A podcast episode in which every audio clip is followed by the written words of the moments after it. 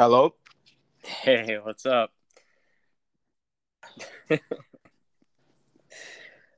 uh, not gonna lie, I just uh, so I hadn't had a chance to to watch this uh for the second time, so Uh-huh. I just I just got done fucking watching it.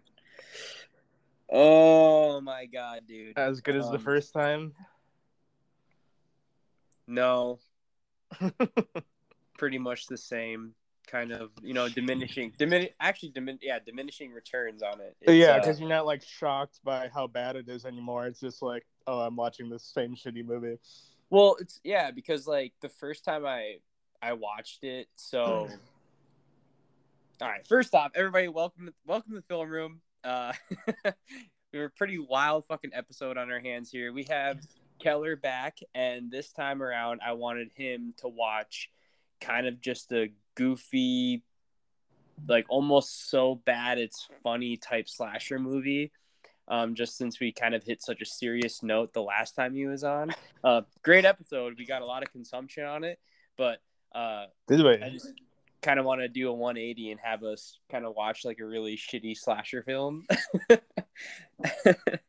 and uh, yeah, so we we chose, or I guess he didn't have a say in it. I just kind of floated it to him. But uh, Fever Lake, which is a 1997 slasher film uh, starring Corey Haim and Mario Lopez. Um, yeah, it's that the the two leads are a bit misleading.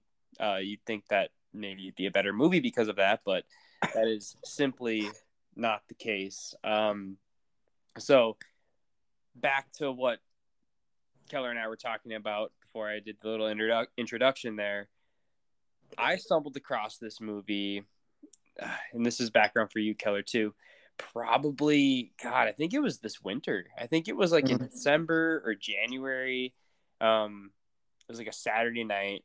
My wife and I were like in the living room, and we're just like scrolling through Amazon, like the horror movies, and I saw like the the like poster of it, like Fever Lake. I was like, what the hell? Is like, that kind of looks interesting. So I clicked on it and I read like the synopsis and everything, and I was like, I think I'm gonna I'm gonna give it a shot. I'm gonna watch. Did it show any ratings uh, of the movie before you saw it? I, dude, I kind of I went into it blind. Yeah. Like I, I think it I think it had like a three and a half rating on Amazon, and honestly, I kind of take those with a grain of salt because there's a lot of like really terrible movies that have like four and a half stars. And I'm like, no, because there's this movie called like Blood Rage, um, that I did a po- like my old podcast I did with like Taylor and a bunch of like other friends and stuff like that, and that was like this movie blows that movie out of the water for being the worst movie I've ever seen. and at the time, that was like the worst movie I've ever seen. And it had like yeah, like a four star, four out of five stars. I'm just like, what the hell? And I think it's just because people are like, oh, this made me laugh. So like, yeah. I'm gonna so, make like yeah, so bad it's good. yeah, cult exactly.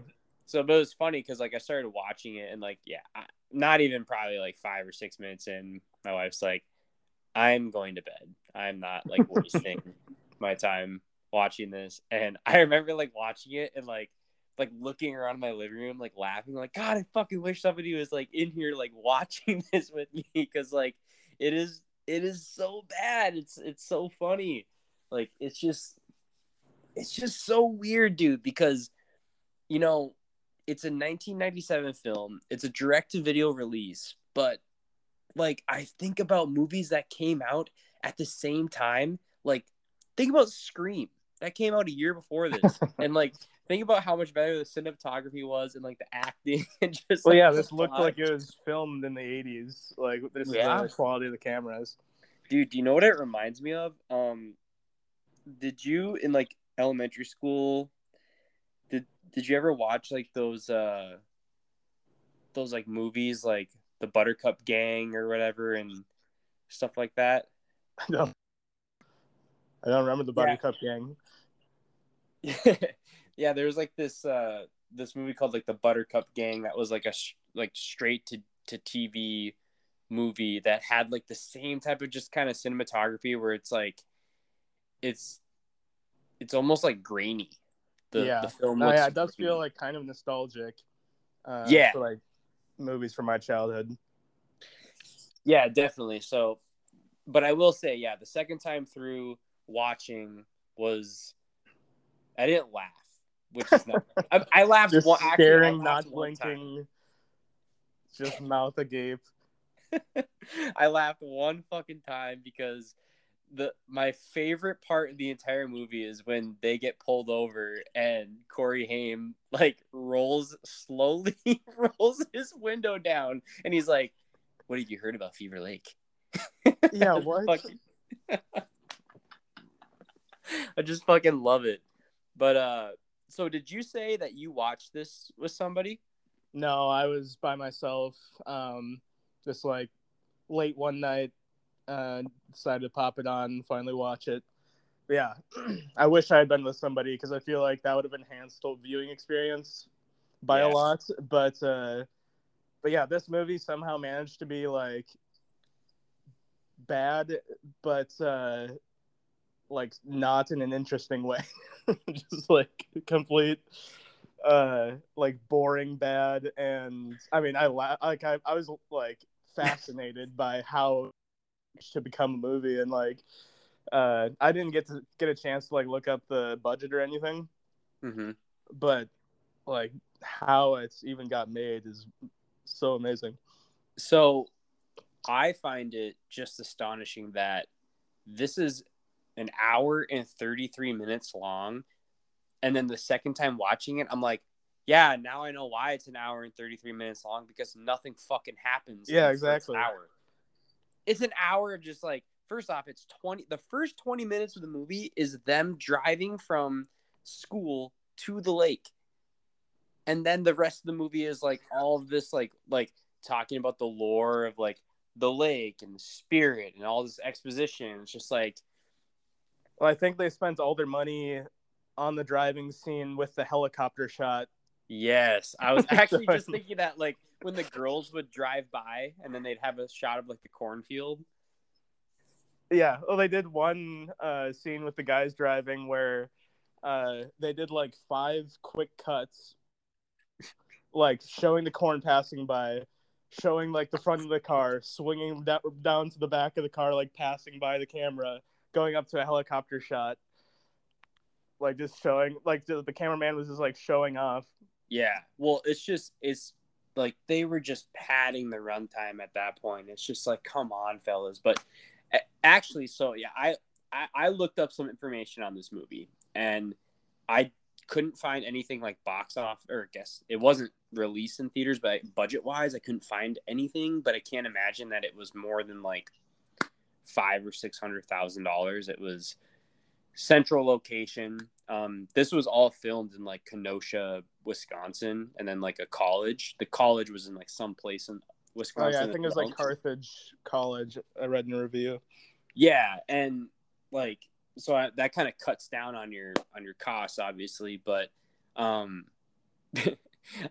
so I read like there's this tab on Wikipedia that says like like legacy and um like feed or legacy and like feedback of like the movie or something and there's a little paragraph in there that says like yeah when this movie opened it was an invite only gala to like some place in kenosha where like the townspeople would come and watch Mm. this movie and yeah and i guess the director was like we knew this was going to go direct to dvd we never thought that it was going to be like theatrically released. Like yeah no shit this wouldn't have survived a weekend in theaters. But at the same time keller can you imagine like being imagine being like a resident of that area and getting invited to that like showing? Be like oh my god corey haim the guy that was fucking in lost boys and all these he's this big movie star and holy shit mario lopez he's he's filming in my town. He's he's part of saved by the bell he, he's an up and coming actor and then bo hopkins the guy who plays the sheriff like he's actually in some like pretty big Yeah, movies in the 70s and 80s so it's like holy shit this guy's playing the sheriff like this is actually gonna be really cool and then showing up The white and, like, guy who like- plays the Native American. I was Mhm. convinced that that guy wasn't even Native American. I thought like he was Caucasian and they were just like, "Hey, put some put a costume on it." and I was like, I was like, first off, this would not fly nowadays Well, yeah. if that were the case. So, but I tried doing my research too, and I was like looking him up online. I was like, I need to find out if this guy, you know, actually like has like Native American heritage or anything, because I'm like, this is like a big issue if not. yeah, I was also doing my research, uh, trying to figure that out. All I found out is that the actor, I mean, he looks white. I don't want to misrepresent him, but uh, he. All I found out is he was sued for crashing into a guy's car. Uh, didn't Oh, find no out much else, else about him. Well, I did see on his like IMDb credits that he's he must have been like a stunt double for Patrick Swayze, I could see that he kind, they kind of has the same bone structure. like for Roadhouse Yeah. some other movie. He was like a stunt double for him or something. I was like, okay, that's kind of cool, but yeah, dude. But just imagine being like sitting in that fucking theater and like watching this and being like, this is a, this is a slop of shit that fell out of my ass. Honestly, they this? probably had like a hell of a time uh, watching that and be like, "That's the bait shop I shop at." Don't know. I why guess, him yeah, they- accent. try to find the positive in things, I suppose, but I still like.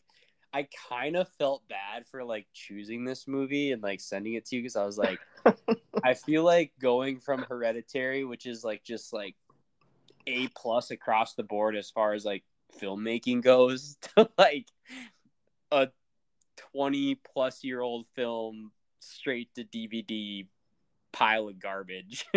Honestly, I'm glad you recommended it because I never would have watched it otherwise. And I feel like it's one of those movies I'm like somehow richer for having experienced, just so I know like I can appreciate how good other things are. Mm, yes, that's actually what I was thinking too. That's why I brought up like like Scream, and then I could think of like the first Urban Legend movie and some of the movies that came after that, just like around that era. I'm just like now I I really appreciate like the craft and the time that some of these filmmakers put into their their movies. Yeah, do we want to jump into some of the some of the golden scenes from this? Yeah, I I basically so for everyone that doesn't you know really know how I kind of keep track of how the movie goes and like a timeline, I I don't know if you do the same thing, Keller, but I just take like quotes, especially if they're like funny quotes. Yeah, I'll just too. take quotes and I'll be like, oh yeah, that scene. So I basically have just a bunch of like quotes on my notepad that I'll kind of go through. And I think the first the first one I have, I just kind of want to go through the opening scene real quick. I don't want to spend too much time on it, but it, I do. it you want to okay. but let's talk about the music, man. Oh my Yep. god. Terrible. that was just it didn't match. It was I'm trying it, it reminded me of like the Mortal Kombat movie. Like I just That's one I haven't seen either.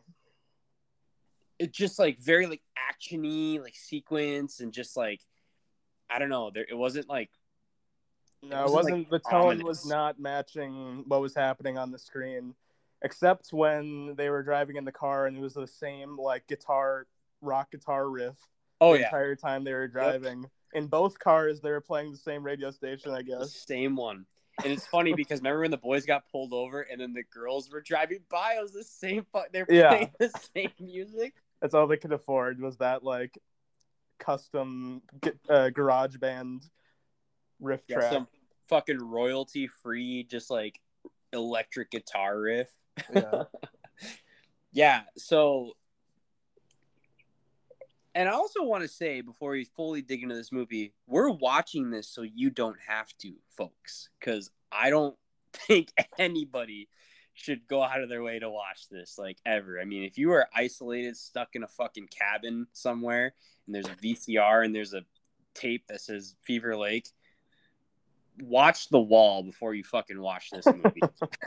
like that's last resort. This this movie, like, I guess if you honestly, if you were like with some friends and you're getting kind of, you know, having some drinks, just hanging out, it'd be kind of a fun movie, I suppose. To just, yeah, you like, can make some good drinking games out of it. And Corey Haim, like, really is not subtle, trying to uh, like get people not to talk about Fever Lake. or every time uh, Corey Haim is like roughhousing with his boys. oh, every time uh, what's his name, Bobby says I gotta call my mom. Yes, dude. oh my god! All right, I, we're getting too far ahead here. Uh, so my first quote that I have from this movie is, "We have the curse, boy." well, really, Fucking that was bad. that was like very uh, subtly put in exposition. I wouldn't have known they had the curse otherwise, so I'm glad he he told us. I know. My first time watching, I was like, "Oh, their eyes are glowing green. Or they do they turn into like a monster or something?" Like, I feel like this movie doesn't know where it wants to go. Yeah, it's somehow like the most simple movie ever made, while still being incredibly convoluted. Exactly, and I'm just like, I'm like, okay, and like I said, it's like an hour before like fucking anything happens. and Then it's like everything's done. You know, it's yeah, it's insane that I just so basically I did a little bit more research and I found out that like the writer and the director, two different people, they're both they both worked in like the porn industry before they made this movie. So I'm like, ah, that kind of makes sense for the whole dialogue issue we have. I wonder if they were writers for the porn industry or they they're like like they probably like did camera work honestly based on the great shots we got. Yeah, of all the fucking fog coming off the lake, that was awesome. but yeah, the uh, the guy, the original was that his dad, Corey Haim's dad, Al's dad. Yeah, it was Al's dad. Um, yeah, he had a good grimace going on during that whole sequence, killing his wife just they, face contorted. And they're fucking ripping off The Shining. He's he. Yeah, yeah, that was yeah, very clear. Sticks his head through the fucking hole in the door. They busted open with an axe. I'm like, come on, guys. They're not subtle at all. Yeah, I love. Tell, like, I, I feel like the actors were given like, okay, you get this one prompt of something you have to do in this scene and you have to make sure you have to beat it over the audience's head. Yeah. Uh, and for the axe guys, like, now really grimace. And for the mom, it was when you're hanging over the roof side, kick your legs as much as possible. Yep. well, and yeah, because I'm like, she, any normal person would have like once they got out that window would have just like it would have been better to slide down the side of the house and fall into the mud than just sit there and let the fucking guy pull you back in. Like I don't, I just don't. Scary. Balls are scarier than axes. I yeah, I guess I. So another thing too is I like. I actually think Mario Lopez is a decent actor. Like he's not like like really good or anything, but I yeah, I thought he was solid in this. And but like at the same time, like like it was still pretty bad. Like I I so I used to watch Nip Tuck and Mario Lopez was kind of like a recurring character on there, and like he actually like like did really well. He played like a like a playboy plastic surgeon, and like he did like he was I was like impressed with his acting skills in in that series. So I'm like like yeah, it's and I've seen Corey Haim do you know obviously Lost Boys, Lucas, and some other films, and I'm like I know he's got like really good acting chops, but also I don't know if you thought the same thing, but could you kind of tell that like just looking at Corey Haim kind of looked like he was on drugs because this is kind of the time that he was really heavy into his his drug issues. Uh, I could kind of see it. He was looking a little pallid and uh, yeah, uninterested a little bit. Yeah, and and I'm pretty sure this was like a passion project for him. Like it was this was all kind of put together by him and he wanted to make this movie and everything, but yeah, I just feel like the writer and the director like they just didn't really like everything from conversations to like body movement was so unnatural Yeah. it made me uncomfortable because I'm like, the conversations they're having and the responses that people are having to those, like that would never actually happen in real life. You know what I mean? Yeah, the writing was very much as if like a high schooler was coming up with a horror s- college people would talk to each other like and Yes. uh like all super horny and kissing each other. See, that's the thing too. Is I have a note in in my pad here that says, uh, the idea of college is obviously from people who didn't, who clearly didn't go to college. Yeah. like, like when they like the college scene, because like basically we cut from that opening scene where he's like, "You got the curse boy," to like Corey. They're trying to like Albert's really fast and he's cool because he's high fiving everybody after he's running on this track. there was a lot of high fiving in this movie. they loved it. Everybody was so cool. They all loved each other. They're just high fiving each other as much as they could. Giving Um, each other shit, high fiving.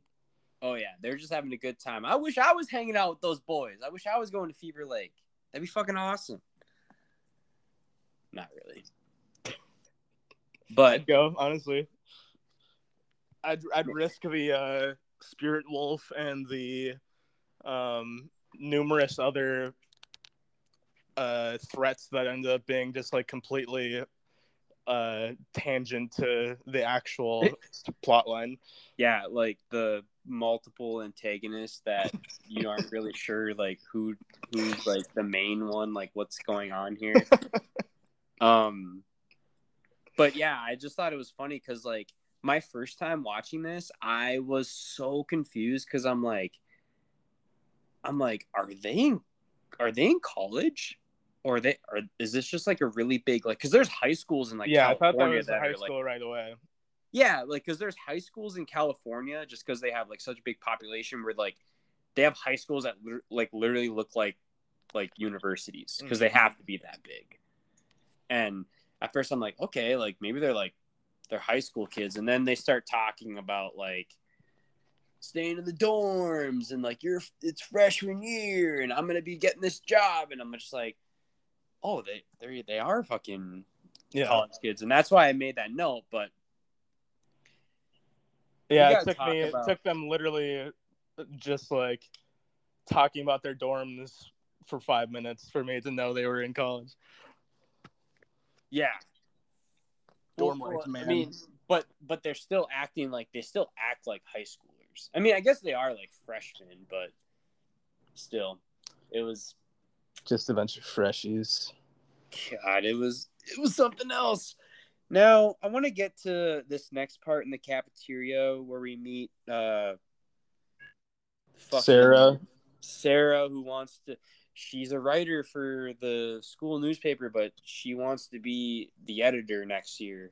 And she thinks that this weekend at Fever Lake and her thesis on it is going to get her that editor position. And I'm. So I got a confession to make. I had. So when I was younger, when I was in like like probably early middle school, I would do a lot of like writing projects like on my own, like handwritten like like horror stories like this. And I remember this is coming from like a mind of fucking stupid seventh seventh grader, right? Thinking like this is what it's like to be a fucking college kid, like you're partying, like probably what Corey Haim thought it was when he was already that age, like a 19, 20 year old.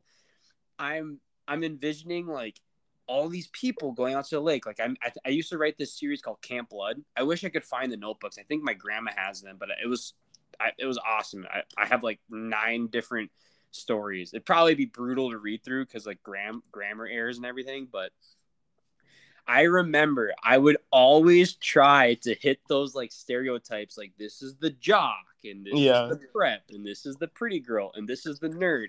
And almost every time, dude, I had the nerd bringing a laptop to whatever vacation they're going to and being like, I'm not indulging in that. I'm going to be writing something. Just like some fucking nerd. And I'm just like, wow, this, they actually did that. They actually did that in this one. Yeah, and I don't think there's anything because like they're cl- cliches for a reason. Like I don't think there's anything inherently wrong with them, but uh, yeah, I just uh they can be done too ham-handedly or like just poorly in a movie, or just doesn't make sense. Well, the part that that bothered me the most was like, like we already mentioned that nothing's like subtle in this movie. Like it could have been so subtle where she's like, she's like, yes, I'll I'll come this weekend, but I have an important thesis that I have to turn in on Monday because I really want to be an editor uh, for the newspaper next year. And it's almost like a conflict, like, like co- something that's like conflicting for her. While she's yeah, like, I'm trying to have I'll, fun. I'll come, but I'll have to. Yeah, I'll have to be But spending it's- time writing. it's like every time she was there, she's like, I'm not swimming. I got to write. I got to write. I got to write about this weekend. She writes like four sentences in throughout the movie. she writes a title, and The then also in my the mind, I'm like- spirit's writing most of the stuff. I'm like this. I'm like, bitch, how the fuck are you supposed to know what's going on this weekend if you're not even hanging out with the people doing the stuff at this location? You're just sitting in the fucking cabin while everyone else is doing shit. you don't even know what's going on.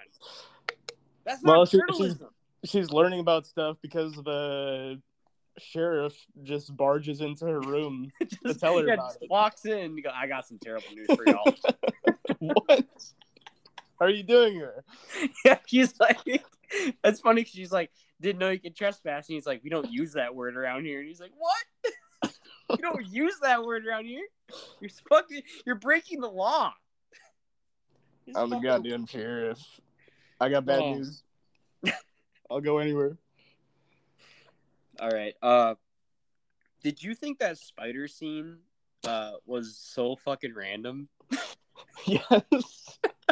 I mean, they kind of like looped it back in at the end, but uh, that was so strange. Like they, so I guess it was like a professor's spider, which a tarantula. It is a giant tarantula, Yeah. and uh,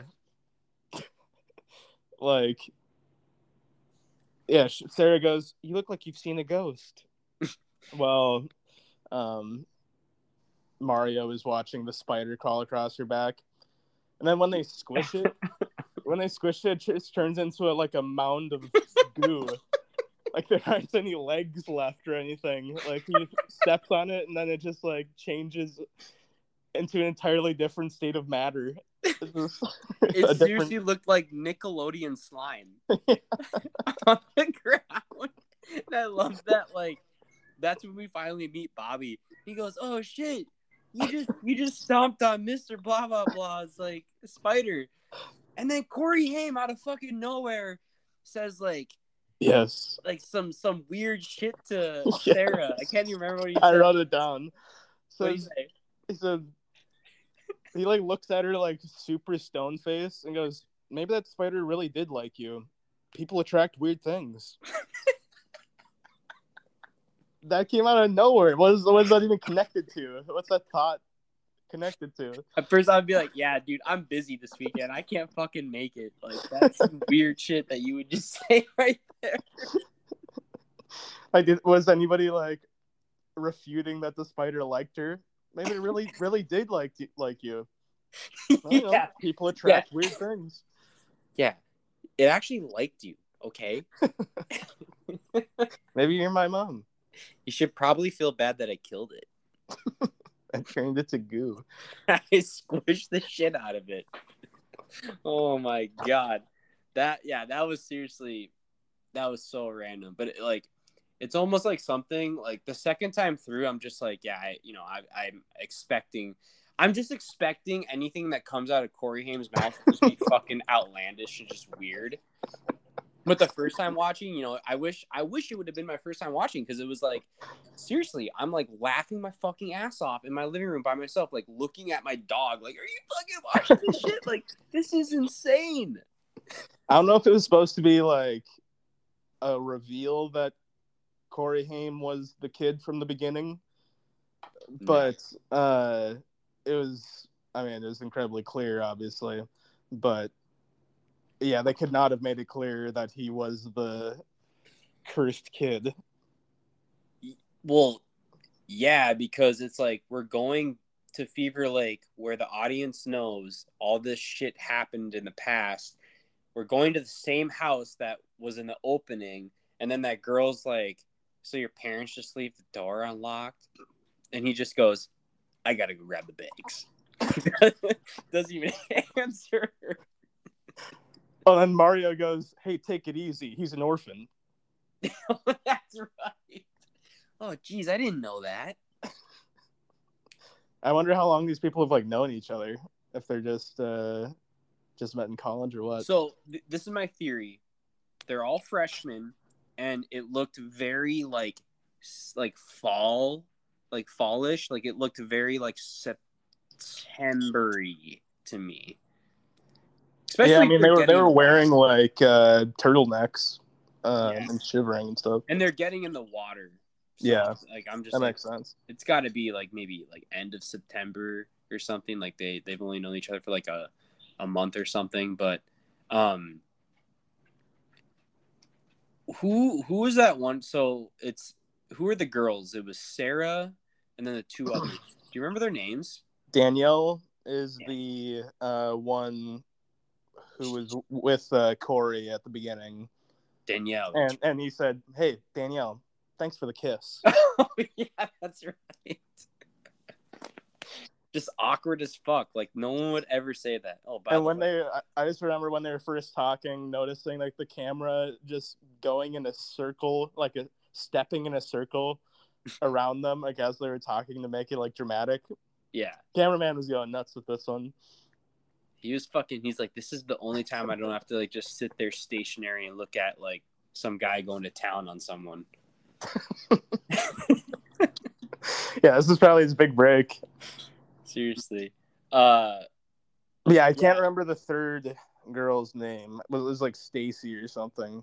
yeah, she was like the ditzy one. Yeah. of, of the group. But it was funny because I remember like the locker room scene where they're like they're they're talking about like how we'll just call her Stacy, how she likes Bobby. She thinks Bobby's like hot or whatever. And then Danielle's talking about fucking Albert, which is Corey Haim's character, and he's like, I just love that he's shy. I think it's so cute. Like, what girl would just what girl would fucking like a guy that's just like that's like what do you like about this guy? He's shy. He's he's just shy. Well, He's also, I think they mentioned that Bobby's incredibly horny or something. Yeah, well, the like, guys mentioned to that that. too, because like I remember that cringy scene in the car where it was like like Mario Lopez's character is like, "Yeah, I went on a date with this girl," and he's like, "Yeah, did you bone her?" And he's like, "Jeez, man, you're sick." he's like, "Is that all you think about is sex? You're a real horn dog." They did make Bobby pretty uh eclectic in this movie. Like, he could not wait to call his mom. Like, they really gave him that direction to be like, okay, you're going to just keep saying, we need to get there. I need to call my mom. See, Keller, that is why the first time watching this, I was confused because I'm like, they're college kids. Why would he need to call his his mother to let her know his whereabouts? Like he's living in the dorms. He's not living with them anymore. I thought, yeah, I, I, I think they wanted to make it something where like, oh, he's like this super, like, horny, cool guy, but like his quirk is that he's a mama's boy or something. So he just wants to check in with her and let her know where he's going. But he, yeah, he was uh, definitely leaning into that direction.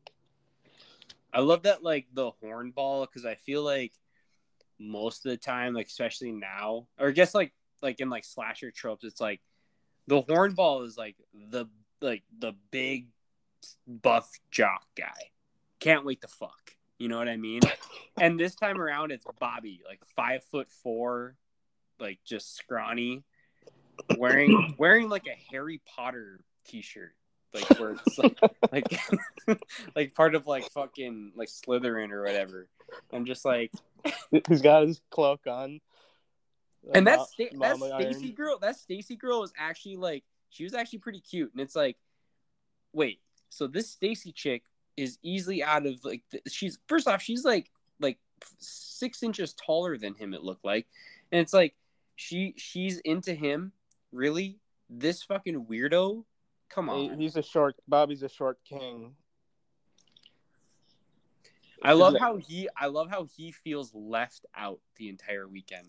Did you ever did you hear that line when when Sarah opens up that door to like like 30 fucking skinned animals or whatever. And he shows up late and he's like what i miss? And then they're like nothing man. And then corey's like let's eat some red meat. And then he's like i miss everything. Well they also decided like halfway through the movie that every time bobby talks everyone else would just tell him to shut up. Like that was their decision yeah. with bobby's character to just uh have him be shut down. I felt bad for him at a certain point, but he got the girl at the end. That kind of confused me because I was like, I knew she liked Bobby, but then like on the car ride there, or maybe in the diner, Danielle brought brought up Steve's name, Mario Lopez's character, to that Stacy girl, and it sounded like she wanted to like hook up with him, and I'm like, wait, you fucking chose this Bobby over Mario Lopez? I think every Sing? character was horny. Yeah, why were they singling Bobby out? Everyone, everyone was as horny as the next. Bobby I think. Well, actually, Steve it. Mario was the only one I feel like who never mentioned uh, liking anybody else. I think he might have been asexual. Seriously, Mario seemed like the most like morally just just like good character. just like I'm here for my bros. I'm here to have a good time. I'm here to fish. But shut up, Bobby. hey, he's an orphan. Don't talk about his okay? he's like, hey, cool it. He's an orphan. Yeah, he's like playing Big Brother the entire weekend. Like, hey, he's a fucking orphan. Don't say that. But yeah, so they get to the cabin after the long car ride. Bobby gets to call his mom, and then they have like a scene where um, we get to see or the the diner where yeah. they well obviously the town has a secret. They don't Everyone's like staring at them.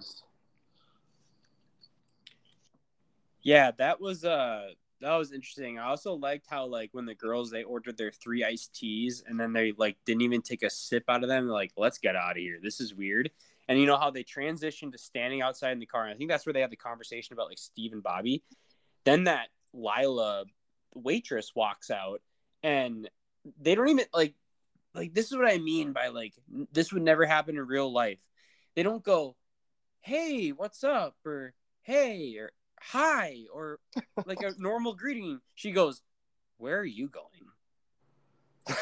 yeah. I've never met this woman. Tell before. us which way you're going home. she seriously said she did say that. She's like, "How are you getting home?" He's like, "Oh, I take a shortcut." Great. Well, see ya. Well, see ya. She's like, what, what, what was it about that lake again? And and that's when the boys show up. Remember, they're like, that was that was that seemed like such a weird time to like for like a director to be like, yeah, the, and the boys are gonna show up while like we're in the middle of this like this like conversation with this girl who's like explaining the lake because it's like, well, they have oh, to have the boys show up because Corey had to give a knowing look to the waitress to tell her not to say anything. He's like, "Hey," he's like, "Don't say anything about this." and they all just like, "Well, Corey's an orphan. Doesn't want to, anybody talking about any talking bad about Lake."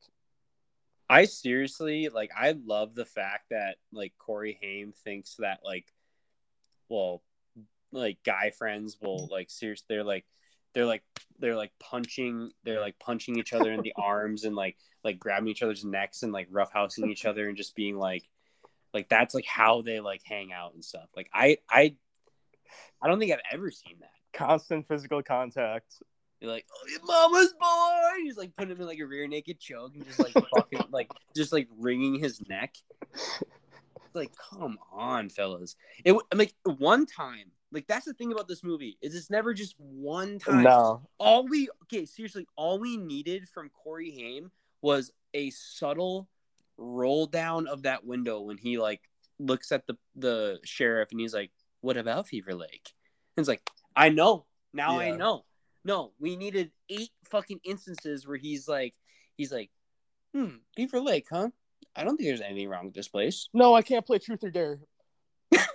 yeah. Didn't he like not know how to play Truth or Dare? Well, that's what he said. He's like, "Never." That's because I've never played before. How the fuck have you never played that? He's an orphan. I guess that's true. He, his dad would have taught him. That's right. Only dads teach their sons how to play truth or dare. I think the writers wanted to make it seem like, oh, he doesn't want to play because somebody's going to ask him about the lake or something. It's like he doesn't want to feel pressured into saying anything, saying anything. But that just seems so out, out of nowhere too. It's like, no, we can't play truth or dare. He's just panicking. Yeah. So here's my thing too.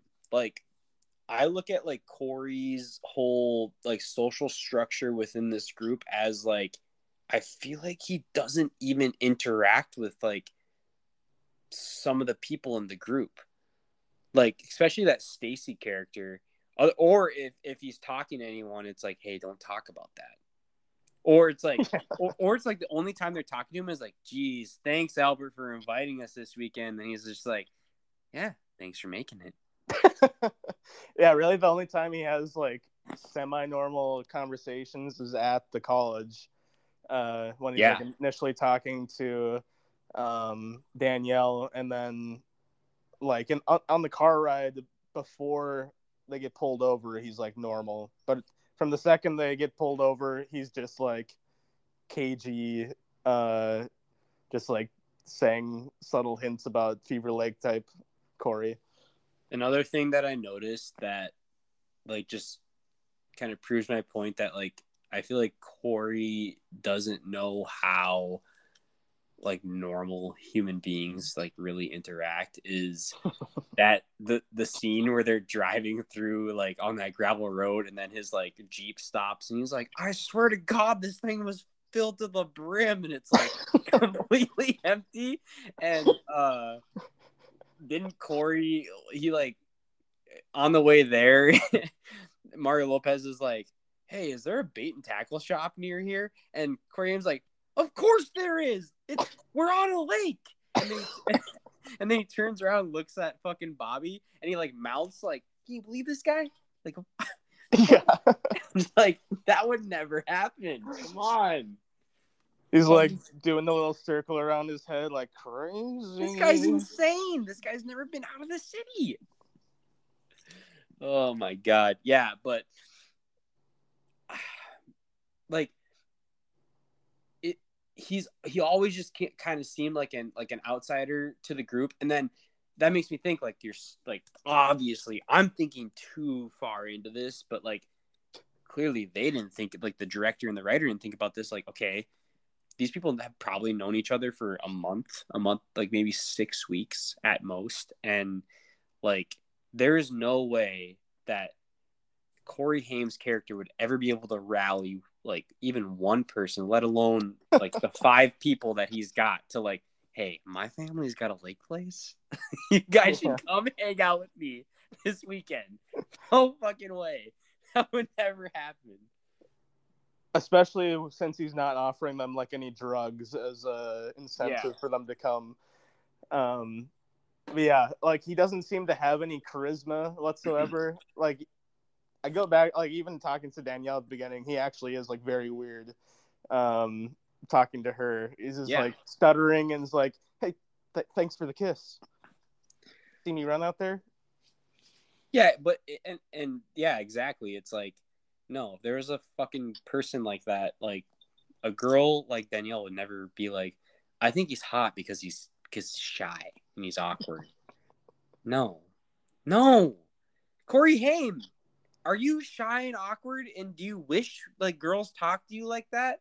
No, that is not the case. I could see Mario going with Corey to the cabin just alone, just being a good Being a good friend. dorm, dorm mate. Yeah, just being like, hey man, like we were randomly selected to be dorm mates. He doesn't have a lot of friends. He's super excited He's about this. Yeah, he's he's an orphan. He told me his whole fucking life story. That you got to think about that too. How many nights do you think Mario Lopez was? They're probably sleeping in bunk beds, right? How many nights do you think Mario Lopez is laying up on the top bunk and Corey Haim's on the bottom, and Corey Haim's just spilling his fucking guts to him, and Mario Lopez is like, "Yeah, man, that sounds real rough." Hey, at least you're really fast. Fastest Yeah. guy on the track team. You should go. Uh, you should go run on the track tomorrow. Yeah. Maybe Danielle will kiss you. But that's the thing too, is like Corey's like Corey's trying to make his character seem like the coolest guy on campus because even even after his like fucking 300 foot race, I don't even did he finish, didn't he like I don't even think he finished first. I think he was like third or fourth, and he's still like turning around and he's like high fiving everyone, being like, "Everyone likes me. I'm fast and I'm cool, and everyone likes me." I read a funny, I actually have it pulled up here, a funny uh, review of a guy who worked at Carthage College who, um, like saw all the filming happening. Oh, he said the uh, the track scene filming was hilarious, and that everyone there was faster than Corey, and also running. They yelled at anyone who even came close to keeping up with him to fall back and make it look like that little guy could actually keep up and win. Interesting angles they take on that to make him look taller than he is. Dot dot dot dot. He's really short. I was in the background, also in the stands as they ran by. I can only see my legs in the shot as they run by them. took all day just to film that short segment and the one leading up to it with the people walking to- down a hill toward a fence near the track. Interesting insight there. Yeah, apparently uh, fucking love that. the little guy couldn't keep up. I absolutely I that is exactly how I envision that set being. I love that, dude. That's awesome. That that's like a hidden gem that you found. Seriously, that's what I think. I think that like Corey Haim is like some diva on set and being like, "No, I'm the fastest guy here." Like, and everyone's like, "Hey, hey, everybody, like, listen, Corey's a star. Corey's a star." slow down a little bit. Also, how hard is it? How hard is it to slow down? Like they have to keep yelling at people. They're like, we can't go any slower than what Yeah, Corey no. is going. Is it is it the fact that like Corey Haim is that slow, or these people from this college are that fast? I picture him in this like having hummingbird legs. They're just like, Yeah, for every like three strides he makes, like one per, like a normal person makes one stride, and they're just like, yeah, this guy like he just you know he's like the fucking road runner. tell that guy to go slower. I just see him getting frustrated, like ah again. Look at him, he's three feet behind me. It makes me look slow. Come on. Interesting. There's another part to this review I hadn't read. He says, also, I've never realized Corey was such a yes man. Always seeming to really kiss up to the director, like if he didn't, he'd get fired or something. Yes, sir. Right away, sir. Really formal and brown noser like. Maybe that's why he is mostly in straight to video flicks like this. Hmm. Damn. Wow, that's interesting. So I wonder if he like just from being because I'm assuming he was just there for like the track scene. I Shooting? think Corey Haim slept with this guy's girlfriend. Yeah, And like, fuck this guy. This guy just is uh, unhappy. He did give it two out of ten though, so it did have some redeeming qualities for him. Yeah, he's like I was I was there. Like I guess that's the part my my legs were in the track scene. That's that's actually like really interesting because I could have like swore that that kind of changes my whole like perspective on it because I could have swore out like Corey Haim would be like, no, this is how I want it, and this guy's like, this guy's like way too close to me, and no, it's like the director's like, Corey, baby, you are the star. you need to be so fast, be baby, you gotta be fast for me, baby, you gotta be fast. I'm trying, Yes, coach. he's, like, he's like, I'll run as fast as I can. All right, Corey. Corey just ran a quarter of a mile. We're done shooting for the day. Okay, we got our shots. Walk down the hill towards the fence. Now do it again. I would love to be there to see that. I would love to go back in time. and That would be like, amazing. Just like say that. That is the one. The one thing I'd ever go back in time for is the shooting of that track scene of Fever Lake in 1996 or whatever seven when when they probably filmed it. Fucking hell, dude. So I can kill the man filming it. and be like, "What are you doing?" Just let him be last. That would have, dude. Honestly, that would have been better if you would have, if you would have like shown up like last out of like, yeah, and six like people. Danielle's like consoling him or something. yeah, Like, or all getting those better, guys, Corey. or all those guys are like, "You'll do better next time, Corey," and they're like slapping High him on the back fiving, slapping his calves, Yeah, they're like, getting them like, warmed up. "You're getting there, Corey." You're almost there, pal. All right, so we're at the uh, we're at the cabin, or we've uh, did the uh, diner. Oh yeah, so the diner scene after that with the waitress. She's the most pointless character in a in a movie. That they make important. That they try to make Yeah. important. There's no reason for her. Like she, No. they're like, okay, what are you going home? What's your route? Um, do you need a ride home? Nope, I can walk home. It's my shortcut I use every day. Okay, you do it every day. It must be safe. You're Glad sure you don't want to ro- ride home? Are you sure you don't want to ride? Uh, Yeah. I am. I'm good. I'm fine. Well, so she didn't die after that scene. She got stalked by a wolf. in the woods. She got stalked by the wolf. Here's my issue is because later on she does get attacked by the wolf and she dies. But the whole like why are we having the waitress in this movie asking all the important questions when she goes to this random bait and tackle shop? Also, why does the owner of the bait and tackle shop know everything? Why well, I he- feel like everyone in the town knows exactly what is going on at all times. But like it- everybody knows about the spirits except for the sheriff.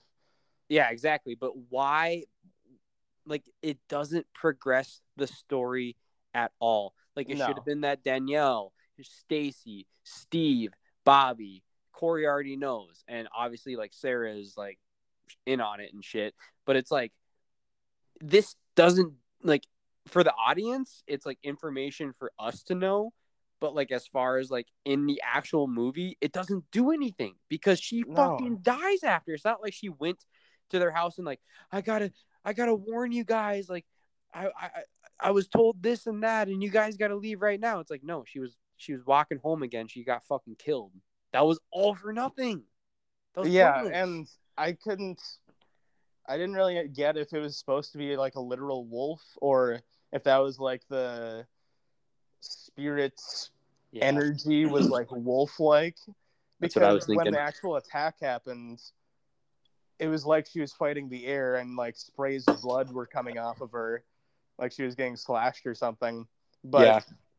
yeah, they were just like were flicking blood at her while she rolled around and the camera shook. Yeah, that that was confusing for me too because I'm like, I don't know, I don't know if it would make sense that it would rule out that the wolf was actually the spirit because the wolf is like terrorizing the sheriff while the spirit or the curse is inside Corey Haim while he's like slashing all of his friends. Yeah, did Corey know? Did he like see through the wolf? Was he hunting the That's wait- waitress because she was like talking? she knew too much or whatever. Uh, yeah.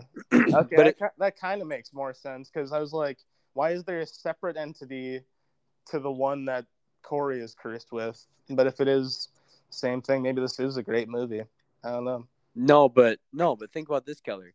Wasn't she just like walking home again? It's not like she was like, I have to tell them this. She's just like, oh, that's interesting information, sir. I'll take some worms and I'll go home. she had like a moment, uh, like talking to Corey or something behind the bait shop. that, yeah, right. Yep. Yeah, so I think Corey might have sent his uh, the wolf inside him to hunt down I don't trust her. the waitress. Yeah, that could Uh, that could have been the case. And then they That's- spent 20 minutes during the movie with the sheriff and the team hunting a, a bear out in the woods. Oh my god, dude! Can we talk about the sheriff? Like, I, I honestly like deep down inside me thinks like he's like he was the best actor of the entire movie. Like he's actually he actually has like acting chops, and he, I think he did the best out of everyone. but in the end, was his role not the most pointless role in the entire movie? Uh, he was just like literally a conduit for information between what was happening Clear Springs. for like, yeah, from Clear, now Clear Springs. I'll, I told you once, told you a hundred times. There is no evil. It is And, and remember, he, he he pulls a Matthew McConaughey. He goes, "All right, all right, all right, all right, already." I That'd be another drinking game. Is how many times Clear fucking Springs says it's the evil sheriff. It's here. It's here. Did it did it not seem when he first walks up to the sheriff when he's like fishing and he's explaining that if the spirit leaves the lake that it won't return until it's like satisfies his satisfied its hunger to kill. Did it not seem just by the cadence of his like his sentences that he was like almost like improvising? Well, I think he was just doing like a really like racist accent. Yes, I thought so too. The entire movie, I'm like, I'm like, first off, I am suspicious that this guy is even Native American, playing a Native American, and secondly, he is like very much leaning into like a stereotypical like accent. Yeah. What is going on right now? Oh my god. Yeah, and uh, his character was equally pointless. I don't think Oh, yeah. the sheriff in Clear Springs had to exist. like they could have easily been not in the movie because what was Clear Springs even doing? Was he controlling anything? Was he just like Didn't he do like some type of like seance to like he try was to at the off? end? I, oh, Yeah. may- maybe it was to ward it off, but I always felt like he was just like experiencing or seeing through the spirit or something. I don't know.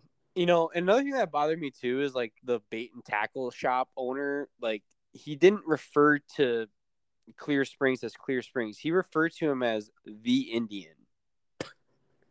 Like, come on! Like a small town. First off, he's probably not. He's the only one- guy. He's the one Native American who lives on that side of the lake. Yeah, They would definitely know who he is. I mean that is just like that is just insensitivity right there. Like the Indian. oh yeah, you've been hearing stories from the Indian, and just like everyone knows who that is. Like that's terrible. That's fucking terrible. Justice for the white guy who plays Clear Springs. Justice for Clear Springs. That's what I say. But yeah, seriously, I was like, I was Oh, actually. and how many times they went? There's no cabins on that side of the lake. Never have been.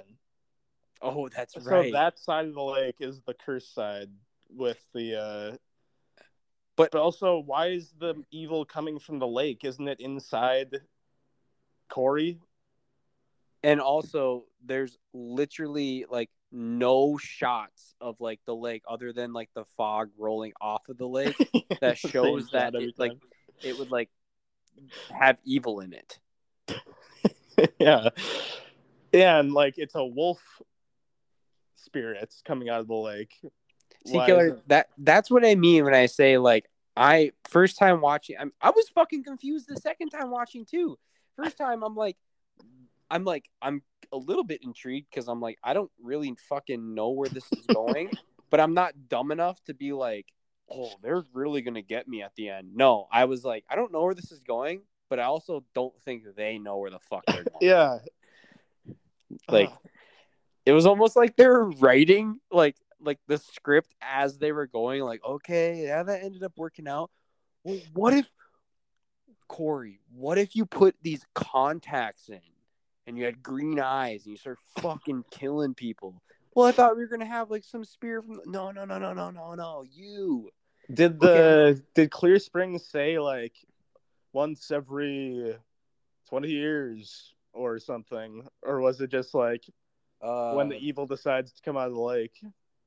maybe it was like every 15 years or something like that because wasn't it like wasn't it like 15 years ago a boy went up there on a dare and never came back Oh yeah, Maybe. something something like that and then like i also when that like waitress is talking to the to the bait and tackle shop owner first off he he he, he refers to her by by her first name when she first walks in but the entire rest of the time he calls her girl and then when she's like yeah wasn't there a boy that went missing and then he, Oh, he- he's yeah. like how the how do you know about the boy how do you know about the boy like he just refers to going on? everybody like by their title, like girl, boy, boy Indian. I completely forgot about the little boy with the sickle standing on the side of the road while they were driving to the lake. And then they saw him again, like running away or something. Oh yeah, The little right. boy did make a couple appearances. I had no idea what his purpose was either. The first time seeing Holy him, Spirit. because the girls pass him in the car the first time, and like, yeah, I'm just like, looking- I'm just like, what the fuck was that? what was the point of that? There's a little children of the corn boy. a little children of the corn boy and then also like when they do another like flashback of the boy he's like stabbing some woman on like these steps and he's clearly not even touching her with the knife it's like you couldn't have spent an extra $30 on a retractable knife or something Well, what was the? So is he a cursed little boy? Did he? That was corey that was corey's character when, he Oh. was, when he was a boy Okay, so it's Corey's boy ghost yes who is appearing. Okay, wow, that's uh, that's amazing. it's hard to catch i had to watch it twice to understand that Well, like Corey killed a woman. Yeah. Uh. So I I was I watched a video on YouTube, kind of trying to like break down more of the movie, and I guess it was like you know how he was an orphan or whatever. He like killed Oh. like the the orphan mother, his like okay, mother of the orphanage or some shit. They don't like they don't see it's shit like that that they don't even like explain, but then it's like the other stuff they like over explain the whole ninety minute runtime. Like so Corey's just throat. like perma cursed. Like he's just gets a hunger to feed every now and then, but the evil coming out of the lake is just a completely separate entity. See, that's what I don't know, Keller. Is like I don't fucking know. Is like at the end of the movie, I'm like, okay, so now like is the evil gone for a while from the lake? Is Corey good for a bit? Is like now or does Corey leave and he can kill or is he gonna go back to campus and try to bring more fucking kids to the cabin? Like Yeah, I was wondering if there's like a timing on it where Corey was like, I know this weekend evil's gonna come out of the lake and uh, possess me or something, so I'm gonna bring all these people to sacrifice. but uh, apparently, he's uh, not doesn't have to be by the lake to kill people.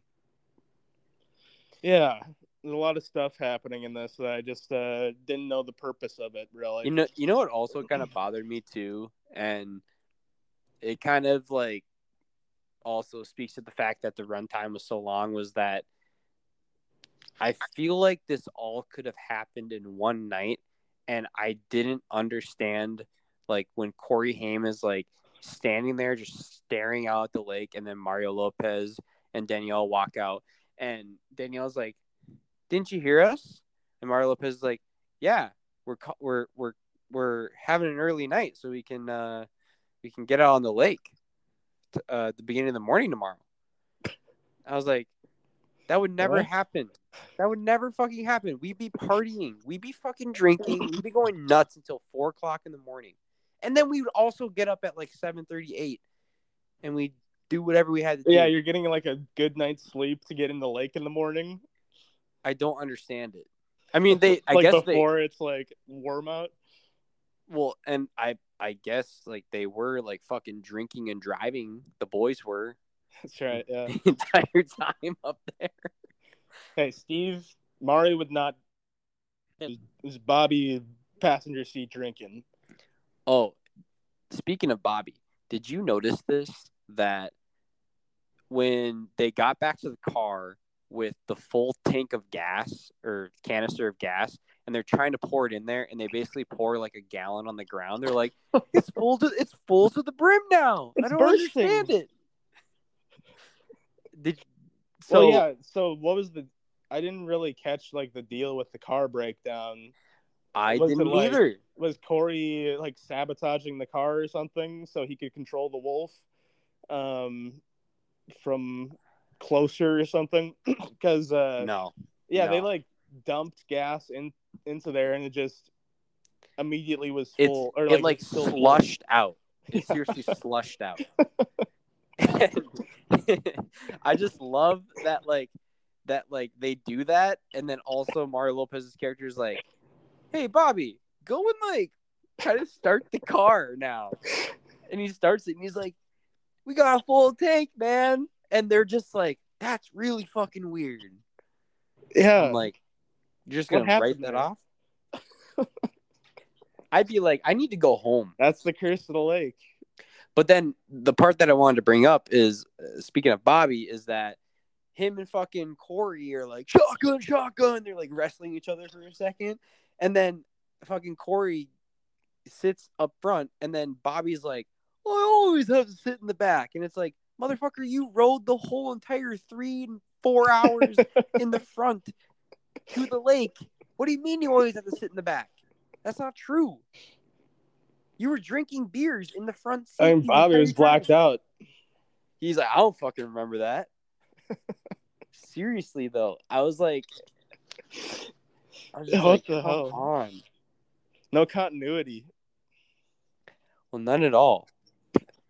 Like the the the dialogue is just like, is his character that stupid that he would just, I know it is in the front. Come on, yeah, he does. You know you do, Bobby. I want to talk about speaking of confusing storylines.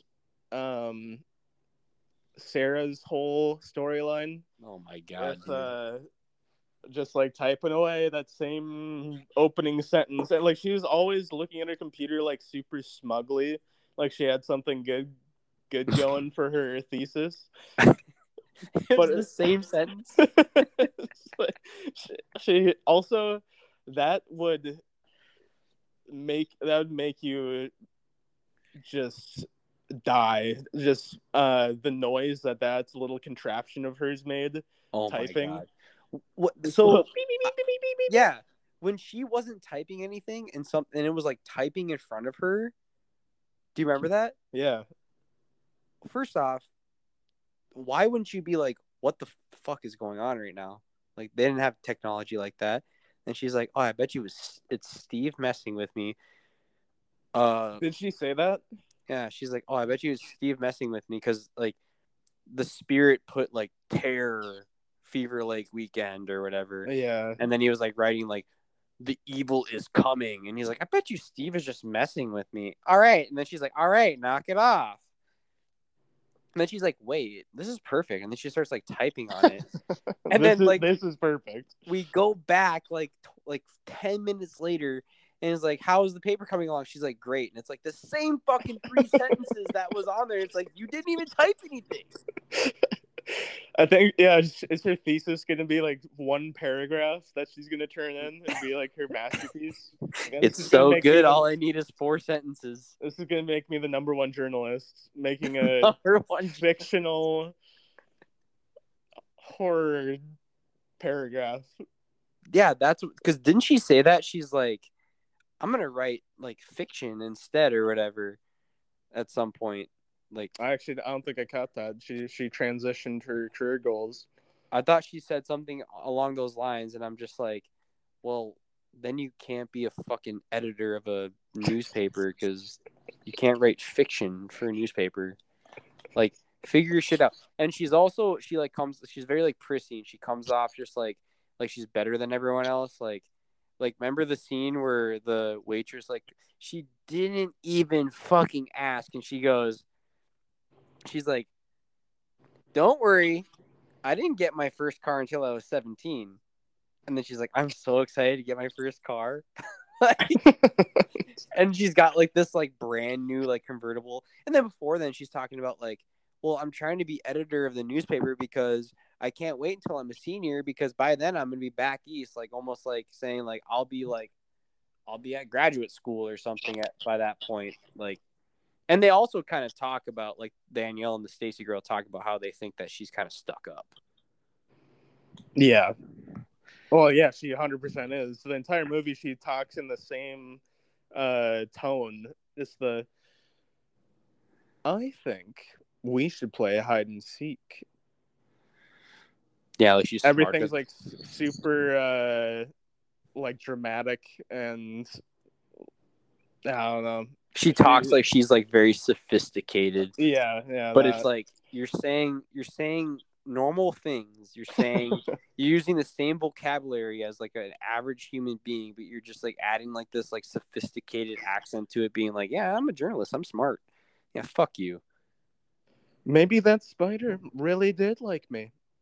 People attract weird That would- things. that would have been great like steve maybe that spider really did like me he's like what People attract weird things, Steve. Gives him a wink.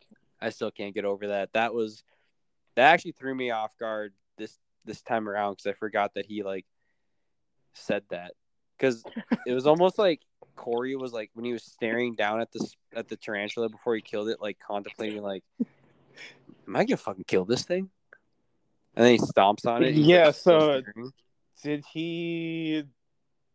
Does he have a connection with spiders? Because his at the end, his mom, which is inside Sarah, likes the tarantula that crawls out. Is was she a tarantula breeder b- before she died? Like, why is there a tarantula that she's she's friends with? Taylor, you know what we should have done for this episode? We should have reached out to the fucking director and been like, "Can we pick your fucking brain?" why? Just be like, be like, "Okay, but why did you do this?" And then he would, it would make sense to us. I don't think it would. Yeah, he'd be like, "Ah, I was fucking coked out. fucking- Yeah. I just, we had a tra- we had a tarantula trainer on set who wanted to use his tarantulas. We had him on retainer. We'd already paid for him. we already paid for him." That's actually funny because I feel like, like some, like studio executives are like, like, they'll approve a script for a movie, but if like obviously there's changes while they're like shooting the film. If they like change something, a lot of studio execs will be like, I don't care what you do, but somehow you need to involve the spiders. so I feel like that was like a demand from like somebody high up and being like, Hey, I gave you guys this much money. I don't give a fuck what happens in this film, but there's gotta be a tarantula. There's gotta be. Like, all right, gotta have this weird ass scene where Corey stomps on it and says some weird shit to Sarah. We also have a goo guy that we have to use his goo. So we're got not going to use goo. like a broken up tarantula. We're going to use just a blob of goo. Well, it's it was disgusting because the goo like stuck to like as he was pulling up from stomping, the goo was stuck to the bottom of the shoe like like stringing. there can't have been that much goo in that one spider. Dude, spiders are full of blood. They're not full of goo. Like I don't. What were we watching? We're like, I just I don't get it. I don't get it. Maybe it was like an maybe it was a ghost spider and his ectoplasm. I think that's the twist. That could be. I i don't know. This this movie has oh i has so many issues. And you know keller when i first watched this movie i remember when i got done watching it i walked to my bedroom my wife i i woke her up and i said well i'll never watch that movie ever again. And i watched it again tonight. And Yeah. uh And we're Nice. talking about it. I and we're ta- and we're actually talking about. It. I am vowing right now that I am never fucking watching this movie ever again. I might watch it one more time. No, you fucking won't. No, you won't. Unless I am like drunk as shit with like friends or something, or like going If- nuts and like we're if looking you for and something I funny. get together and we need something to watch, it's not, it's in the back pocket. Yeah, we've we've scrolled through all of Netflix, all of Hulu, all of Amazon, all of HBO Max. Just can't find anything. We're like, you know what? Let's go on Tubi. Let's watch some Fever Lake. Let's pay three dollars on Amazon on Amazon Prime Video to rent it for forty eight hours. Is that where you watched it? No, it was on uh, I think HBO. Oh, nice. Yeah, yeah. I watched it on Tubi. It had like four or five ads in between while I was watching it. Oh, that's right. I did watch it on uh, Amazon free with ads, so it was like through uh, Oh, nice. whatever it's called. So yeah, it having that movie and having it broken up with ads made it the worst possible watching experience. Yeah, because it's like the ads like take you like not that you're like into it or anything, but like the ads the like, immersion. Yeah, the, the ads fully take you out where I like pull my phone out Yeah. and. I'm like I'm like reading something on like Bleacher Report or like Facebook and it's like it's like oh fuck now I have to like oh the movie's starting up again I have to watch this piece of shit like all right I guess put my phone down I do want to talk after um, the waitress died. Just the sequence of events after that with the sheriff, um, just entering into Sarah's room while she's typing, oh yeah and she just turns like and knowingly smiles at him, Is like, "Oh, you can just trespass now, huh?" well remember she was typing but then she ended up going into like the attic and like opening this chest and putting this like Oh. blanket around her yeah make your fucking self at home i guess Oh yeah, so at some point before that, I suppose she was like possessed by the mom ghost of Yeah. the house. yeah But yeah, the uh, sheriff for for whatever reason just like stopping by, being like, "Oh yeah, you remember that waitress you asked where she was, how she was getting home before? I heard that you uh, were asking about that. You might want to know that she died." she's dead she got attacked by a wolf and i love how fucking bobby he can't say like wolf he says like wolf wait she got attacked by a wolf i didn't know there was wolves around here Everyone's so torn up about it, and then Oh. for- forget about it almost immediately i love it's a pointless part of the movie. I fucking love that Bobby is like, hey guys, that's really sad, but let's not let it ruin our weekend. I actually do like that the rest of them are like, come on, Bobby, that's fucked up. Shut the fuck up, Bobby. We He's cared like, about her. "What? What? We should be having a good time. Bobby reminds me of Taylor. That's something Taylor would say is like, that's really terrible what happened to that girl, but we should still fucking party tonight have a good time. We should still get to bed early so we can we can continue to swim tomorrow morning really early. Yeah, that was that was also a really odd sequence. Like Corey Haim is like standing waist deep, like fishing, fishing in the water, and then Mario Lopez and Danielle are fucking like in a rowboat, just like circling him almost, just like like, hey man, how's the water feel? Feels great, man. Feels great. like, what is going on right now? yeah, that looks like a good party. Yeah, that looks like a lot of fun. Well, yeah, remember before that, Bobby like like grabs Danielle behind a shed or something, and Corey Haim's like, "Oh my gosh, she just disappeared! She vanished, he said. She Danielle vanished. She just vanished. And then they all sprint over like super panicked. she vanished. Danielle She's vanished. Danielle vanished. She's not there anymore." It's your, Yeah, and I like love it. arms go grab her and like drag her behind the shed. You, you clearly see Danielle vanished. I love that like too when they when they show up and like Bobby and fucking how did Bobby keep Danielle so quiet until they all like huddled around there too? and then they then they come out and then they're like, Very funny. You're a fucking asshole, Bobby. He's like, I thought it was pretty funny. And Corey Haim is like, he's like, I'm trying to he's like trying to show that he's like the most mature and responsible. And he's like, You can't be doing stuff like that around here. Don't do that ever again. This is Beaver Lake. This is Beaver. That's what he says too. He's like, "This is Beaver Lake. You can't be doing do shit that like that here." around here." nobody does that on this side of the lake. Because there's no other fucking cabins and human beings on this side of the lake to do that either. And then I love just Bobby. He like he always like talks to himself after Yeah. the fact, and he's like, "I thought it was pretty funny." God, poor poor Bobby. And then we get to Oh. the uh where they're like trying to play truth or dare, right? Yeah, and they turn off like all the lights and have candles or some shit. Yeah. No, I can't play truth or dare. I can't do this, guys. I would never hang out with a fuck like that. I'm sorry.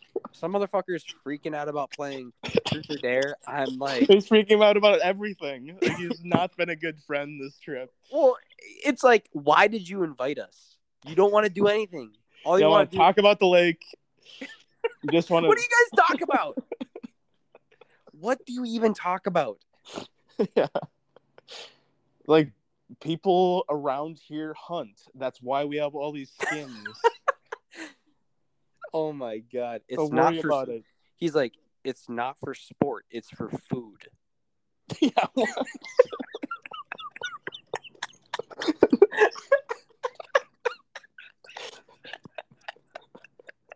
Like no one would actually say that. Like, don't worry, it's not for sport. It's for food. People people eat this. Like that's like I was worried about that. yeah, Um, so once uh Sarah mom Sarah suggests they play truth or dare or uh hide and seek. college freshman playing hide and seek. yeah. It's like fucking Steve goes out and just like stands behind a tree like 20 feet in front of the house. He's like peering out the side. Like, Wonder if she'll see me. and Danielle is like also standing behind a tree or something like out in the yard, but she I can't remember like what her motivation is. Like she tries to get back in the house. Um or no, Danielle is making out with Corey. Yeah, yeah, they go off. Like it's right before he like starts looking off into the distance while the fog is rolling in, and he like changes. Yeah, so Corey goes back into the house, right? And then locks it. I think so. Well, and then because Stacy and Bobby are like both hiding in the basement with each other, and this is where they, Get hot and heavy. they get hot and heavy. Honestly, I feel like their whole entire budget was spent on that kill.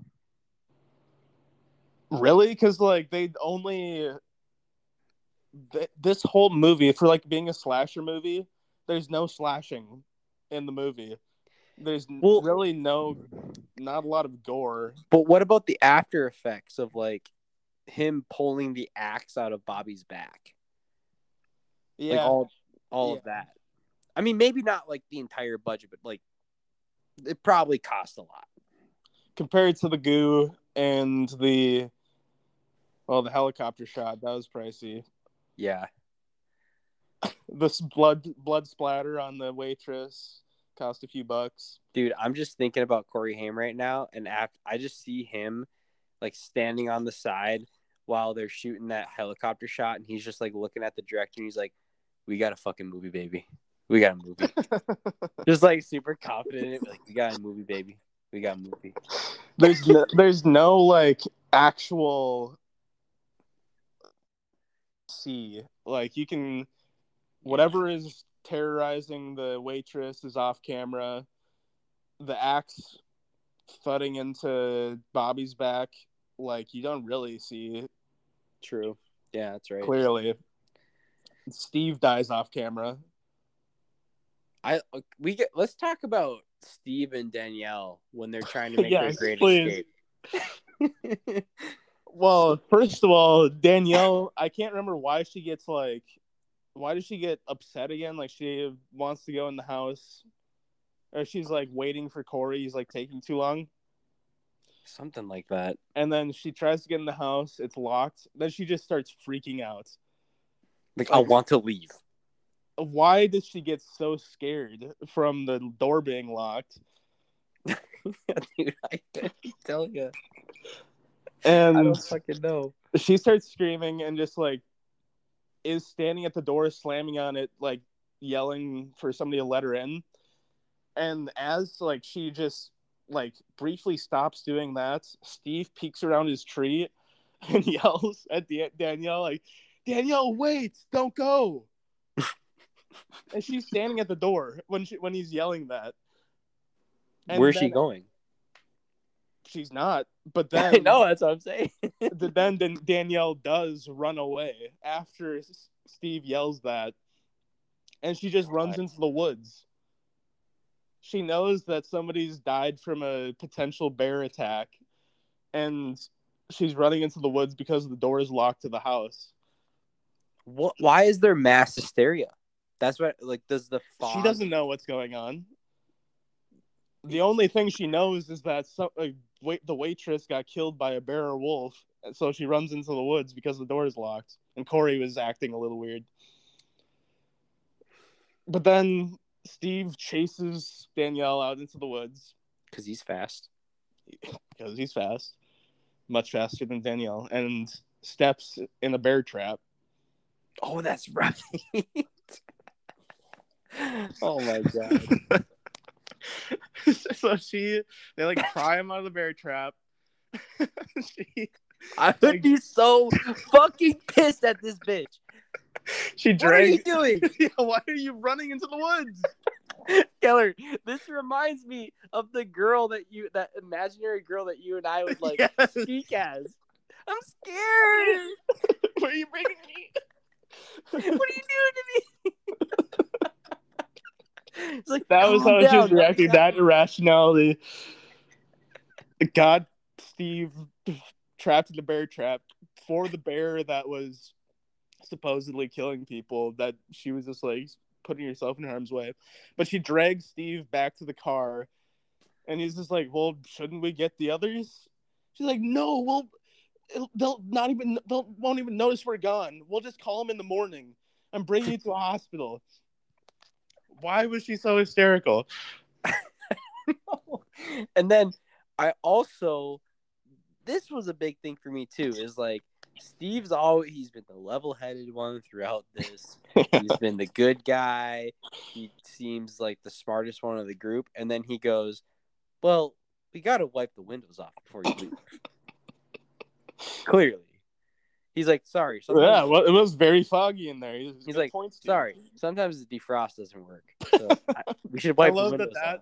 was like a plot point, like the like a big uh barrier that they had to overcome was like, nah, sorry, the uh, is pretty bad. It's got to you can't see you can't see shit, Danielle. You're not driving me to the hospital like that. And she's like, "No, I'll go out and wipe down the windows." Yeah. Like then he had the line, "Danielle, my ankle's sprained. I'm not an invalid." Yeah, yeah. Very, very old term that people used to use. Well, yeah, it's just like this whole interaction between them is completely insane. Like It- no one It's like how did has to be this that point? elevated. How did we get to this point? I'm sorry. If I was Steve and I ended up like from playing from fucking fishing earlier in the day, playing hide and seek to some bitch fucking tweaking out, me chasing after her, getting my foot stuck in a bear trap, and her like wigging out in my car, I would I'd I'd walk. From Steve's point of view, Danielle, he probably didn't even see Corey go in the house. All No. he's seen is Danielle pounding on the door, screaming, and then running into the woods, yelling at her not to leave before she leaves, and then running into the woods after her. Like and get, I, getting caught in a bear trap. I just bad night. He didn't I get feel- to make out with anybody either. I feel bad for him. Yeah, he was he was the asexual of the group. He didn't he wasn't worried about that. All he was worried about was making sure Corey wasn't getting bullied. And making sure he was hiding well. He was really into the game. Yeah, hiding behind a tree while he's like peering the entire time. you can like see his like his like shoulders. It's like she's not gonna find me here. Like, you're a three year old. Yes, she can.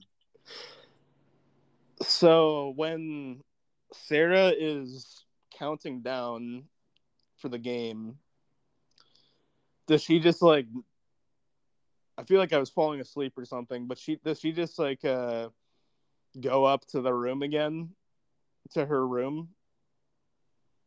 Yeah, eventually she does. One thing that happens is so when Steve goes out to like wipe it off, like she he doesn't come back into the vehicle, so like yeah. Danielle fucking wigs out again. So she goes, "That's not really helping, Steve." And then he disappears. Then he vanished. Then she screams, and then she like she, oh yeah, because doesn't some like some entity like open the the passenger door? Yeah, we don't see the entity, but she looks at it and screams and gets out. Then she tries running back into the house, the same house that was fucking locked, and pounding on the door, screaming. And then and then she stops and starts running back, and that's where she notices Steve is like Steve's dead. dead. She gets And back in I the did- car. I don't get it. I don't get it. Why did she she goes back into the car and isn't that where she dies? Um, Oh yeah, there's yeah, the axe like goes through the windshield. but that was also a weird scene because the axe like hit the windshield like six times. And like never it cracked the windshield but it never like pierced the windshield. I'm like what is going on right now? And then like we never actually see her like like a thud scene or anything. It's just like yep she's dead. Because right after that i don't know if you remember but sarah's computer says uh how many down, two left to go, or something. Oh yeah. two to go. like what? Uh, The, the ending is just fucking bonkers because as this is happening, and this is what I mean by the the sheriff's the sheriff's involvement in this film is is just it goes from like he's gonna be heavily involved to just like he is a non-factor because he's like fending off this wolf and he's he gets like kicked down this fucking hillside and somehow miraculously lands with his gun. The gun rolls with him and he like ends up firing off doesn't he just fire off a shot and it like runs away? I actually don't think I remember that scene where the sheriff gets attacked by the wolf. really Yeah. yeah I Yeah, he's like- dozed. he's like in the thick of the woods like come out you son of a bitch or whatever and then it like it like sneaks up on him and like pushes him like down this hill and he like falls like 30 feet down this hill and somehow his rifle like he throws his rifle out of his arm and somehow it still lands with him and he like he like fires a shot and then like it runs away and that's It's like shooting yeah. sheriff. Well, that's how you fend off the wolf spirit. The one of the six spirits of Fever Lake. That's how you fend that one off is with a shotgun. And you have to So- squi- squish the spider with your shoe. And you have to not talk about the lake. And you have to uh, you have to acknowledge um, crystal clear or whatever he's called. You have to Clear acknowledge that Springs. you have to acknowledge it's like a fucking water bottle company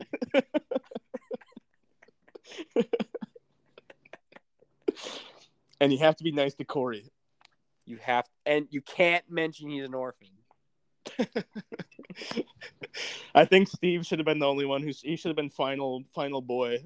He should have been because it would have been awesome because Steve seems like a really like like naive type where it would have been awesome to like just see the bad acting of him at the end like I had no idea. oh my god. My best bunkmate was a serial killer. My dorm mate, the fastest guy in the in the school. Oh man, I'd hate to run away from him. All right, we we we got to get to Corey going upstairs and confronting his the spirit of his mother because that confuses the sh- that also just confuses the shit out of me because yeah, I'm like, me too. I when was she ever evil? She got murdered by her by his dad. What is going on? What is going on? Yeah, and she said like, is it her mother? Uh, is it his mother, or is it the uh, woman he murdered? She literally goes, come to mommy. Oh yeah, he does say mommy a bu- bunch. Yeah, so it's his mom. Yeah. Um, but yeah, like before, in the beginning of the movie, she doesn't even like. She's just like hiding him away in the attic, and says the evil will be gone for good or something. And how like obvious is of a hiding spot is that the fact that it's not like a pull down it's like there's an actual mounted ladder going up to the attic and But like, yeah, the dad just like passes by and looks up at him like there he is. got the curse boy got the curse, just letting you know. oh and then i also love when the tate and, or the uh, bait and tackle shop fucking store owners like yeah and every time it's always just a it's always just a young boy who survives how'd you know that how'd you know that every fucking time it's just a young I think boy. he's I think he's possessed by the ghost of the dad. We don't know who's possessed by what at this point. I just want to go back in time and be a part of that universe and just like actually be like a coherent human being and like like like speak with these people because I, like just be like I'm gonna ask you like an actual like a question you can understand and you can answer me that way okay what the fuck is going on here and I love how like the sheriff is like I don't want to hear that talk no more. You're stirring up a lot of craziness around here. While he is the most pent up, like tight ass, and just like his his asshole's like puckered and like, oh my god, oh my god, there's something I I don't feel right about these these these kids going up to Fever Lake this weekend. He's telling his deputy. Like right after it's like we're thinking that he's like going to be that character that like writes everything off, right? Like you know, like Yeah. like uh like those insidious movies where it's like the dad's always just like no like or, or even like hereditary where the dad's like yeah there has to be an explanation this isn't uh It- yeah, that is a good point because like the sheriff is simultaneously completely disregarding all superstition. Well, I don't like those people being at that cabin for superstitious reasons. right exactly he's like contradicting himself Yeah, with that like i guess i could see him being like i'm not going to openly uh be worried about it Yeah. in front of clear springs or like the townspeople my my good buddy Clear Springs. That's what. I, yeah. What the fuck is going on there? He's like, and and Clear Springs is. Does he have a home? He's just roaming the woods, and he just like comes out of nowhere. He's fishing down at some random spot in the lake, and he's like, catching catching anything good today? And he pops when his car breaks down, he like pops out of the fucking woods out of nowhere, and he's like, "I told you the evil was coming." I'd be like, "You're annoying. You're fucking annoying." You're know it all, Clear Springs. You know that actually makes it worse. Like not only am i like skeptical that this guy is actually like native american like the fact I, I honestly feel like the director was like oh we need a name for this like very spiritual character in this film. Uh and they like look around they see like a like a water plant like across the way like clear springs. Yeah his name's gonna be clear springs. Make you sure to fucking talk in a complete monotone. I thought I saw something uh, the. And it's like, oh, it's like a parody film. What is going on? Why are you speaking like this? but yeah, so Corey confronts his mom in her room, mom Sarah. Yeah, We yeah, we don't know the points of that, why the mom is if she's like possessed by the lake as well or she has the curse cuz I thought it was like uh passed down through the father son bloodline type thing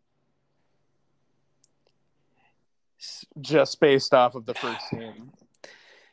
Keller. I don't. I don't think they. I don't think they even knew. no, probably not. That's looking don't too know, much into it. Because But what? uh, so I I must have missed it. Uh, the mom Sarah was like, "I told you I'd be back" or something. I told Hmm. you I'd see you again. And I don't I don't remember her ever saying something like that at the beginning of the movie, but maybe she I- did. I don't remember that either. And there is another point where it's like stuff like that that's just gonna go over your head. Like they don't make a point of making it obvious, but they make other kind of insignificant things obvious instead. Yeah. I mean, everybody they're beating over your head that Corey Corey's Corey was possessed and like a Yes. bad guy. Yeah. like there's something off about Corey. Like I was almost half expecting like they're pushing this Corey is evil narrative so much that like I'm almost expecting him to be like like a red herring. yeah, Like- Steve comes out with next. yeah, like look at me, motherfucker. I'm Corey's son. Now I'm really not an invalid. I'm gonna kill you. Uh, what yeah, happens at the end? Is he like? Oh yeah, he axes her, doesn't he? Yeah, like I thought that was probably actually the best acting in the movie was Corey's confrontation with his mom. I mean, it was over the top, but it was like um pretty interesting combination of like fear and anger that he was having to portray. The special or the the practical effects are pretty awesome. Yeah, I thought that was actually like the most impressive part of what they put together was the mom practical effects. See, Keller, we actually had a positive thing to say about Yeah. this movie. Yeah, uh, I think really the uh, beginning and the end of the movie got the most attention given to them. Mm-hmm. Yeah, and then isn't it like, excuse me, after, like the morning after the sheriff like shows up to the house? yeah, finds all the or like in the coffee shop, um, they're like given the exposition of how like yeah. they went up and found all the corpses and stuff. I I mean, yeah, it's hard to just like walk past that whole mom son scene, but I just am completely baffled and have no idea what the point was.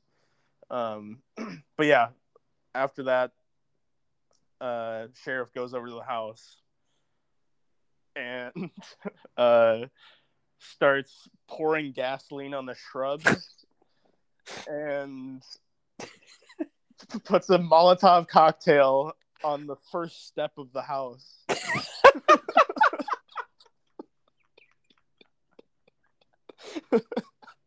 He's really wanting to succeed in starting this place on fire. It's, he's doing the, like the worst job possible at starting it on fire. He's just burning the bushes and the first step. He's starting from the outside, like the very outside. He doesn't want to. I feel like there was like a homeowner that they were uh, renting this location from. Yeah. And they're like, okay, don't pour any of your like fake gasoline on the house. Yeah, like you guys Pour are like shrubs. Water I- the pla- water the plants while you're here. I've been watching some of you some of your filming around my property and I don't I I don't you're not competent. I don't trust you to like have a controlled fire in my home. and those those animals weren't eaten. We threw That was that was for sport. Don't appreciate that. But yeah, that whole scene that actually did make me laugh out loud. Was watching him pour gasoline on just the shrubs and throw a Molotov cocktail on the step. And didn't it just like not even ignite? yeah. Well, it ignited like the whole shrubbery ignited, and then the uh, lake wafted some winds and the fire went out. Dude, that's just get a different job. What the fuck are you doing there? Good Oh, God. Jesus Christ! What is I didn't get to finish I told you, Sheriff. I told you the evil would come. You can't burn that place down. So now you also can't burn the place down. Like, Wait, that's wait, added so lore.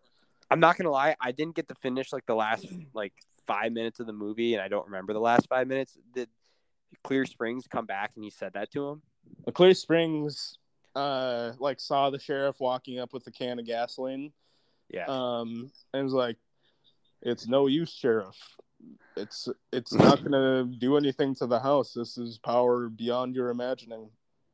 Um, and sheriff fails it, putting it out, and Clear Springs is doing his "I told you so" bit again. And I don't really remember if anything happens after that. Oh yeah, uh, Corey gets driven away in the paddy wagon. He's like being brought to a mental hospital or something, mental hospital, whatever it is. Psych ward. Yeah, psych ward. Okay, yeah, that's starting to ring a ring a bell. And isn't don't his like eyes glow at the end or something yeah, I think we get one more eye glow. to show like- like he still got the curse? Jeez, dude, that's Uh, that's insane. That's that movie is oh, it's filled it's filled with some like I'm trying to think of like like the sheriff right now, like I I almost like side with the sheriff because like think about his experience compared to like the kids' experience. Like he was skeptical the entire time, but he was worried. But he ended up just like fending off like a wolf the entire time. So he never actually like encountered anything like really that was, Yeah. like, blatantly supernatural. he got proven right So in his eyes. Like a wolf attacked me. It was a wolf that killed the, um, killed the waitress. And Right, Corey's just a ma- maniac. So I and then my thing, well, this might completely ruin what I'm about to say, but I was gonna say like I could see him being like a realist and being like, no, you can burn the house down. But what do you think the sheriff's thoughts were like? Who the fuck murdered all these people? I mean, obviously, like he's he's thinking like it was Corey, but like a little boy like that could do all the stuff that he did. Like I don't know. Um, yeah, like before, the, like that weekend's murders, like all the stuff before that. Yeah, Yeah. Uh, can't can't remember if they ever addressed like if it was if people knew that a little boy murdered a nun or whatever it was. I don't know. Uh, think you know what? Things are better left unknown. yeah, you know what? Let's just thank whatever higher being there is that there's not a sequel to this movie. I was gonna ask about that if they Not that I found. Actually, it again. I haven't even tried looking because I don't want to find it because I feel like I'd feel obligated. I definitely watch. a sequel. I'd be like, I Corey Haim's fucking back. He's like, Yep. You guys should come to my cabin this weekend. fucking chill. They just make like ten sequels with new groups of friends that try and, uh, And- Corey Haim is like progressively like getting older in each film, and he's like still a freshman in the fastest fucking college. student. he just gets faster in every film. Yeah, yeah, he's getting faster, but yeah, I don't know. I feel like holy shit, we we're at an hour and well, Jesus Christ, we're at an hour and almost fifty minutes of talking about this this movie. Yeah, we've now spent longer than a movie that was way longer than it should have been talking about the movie. But like impressive. hey, in fairness to our part, I feel like it it was required because there was so much fuckery to talk about in this film. So much. Seriously. I just uh, found out this was originally titled Demon Kid. Oh yeah, Demon Kid. It yeah, has a that's right. 15 minute cut of it, or 15 minute shorter cut of it. That, I wish that's think what I would have watched. Much worse title, but a great title for a movie is Demon Kid. I Demon Kid. find that uh, fun. Oh. Fever. I like. I like the title Fever Lake. I was gonna say, I feel like if they would have, if it would have been Demon Kid, I probably wouldn't have watched it because I am drawn to like, like lake, like horror movies. I know you are. Yeah. I mean, I it's a great those. setting for it. right? Because like we live in the upper like Midwest, so we are surrounded by a lot of lakes. I have Lake Place myself. Keller's been out to my Lake Place, so like I just kind of find it um I just find it really interesting. Like when I'm out at the lake and I'm like like exploring and like experiencing all this stuff, and I can see like movies that like kind of have like a horrific and terrifying turn on like your lake experience. I just think it's super cool. Yeah, I mean it's supposed to be a place where like you go in there to have fun, Relax. um, relax for a vacation, and uh, it's slightly isolated. you got like small town vibes nearby usually, and uh, like lakes are just uh, good hiders of creepy things under the waters. yeah. Fever. Wolves, yeah. Fever wolves. Lake. Are in the lake. Wolves are in the lake, baby. Wolves. I know there's ain't wolves out here. Oh, they're in the lake. Wolves in the lake. Yeah, they swim across the lake over here all the time. You should be inside the house. but they appear as smoke while they're in the lake.